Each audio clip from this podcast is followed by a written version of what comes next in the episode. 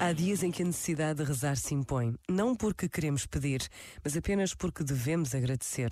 Agradecer tudo o que temos, seja pouco ou muito. Agradecer a família que somos, os amigos que vamos encontrando, o país onde vivemos. Agradecer a Jornada Mundial da Juventude que vai acontecer no próximo ano no nosso país. Este sentimento de gratidão faz-nos sair de nós próprios, ajuda-nos a olhar à nossa volta e a perceber que o mundo é muito mais do que a nossa rua. Rezar também é agradecer. E um minuto é tantas vezes quanto basta para reconhecer a presença de Deus. Pensa nisto e boa noite. Este momento está disponível em podcast no site e na app.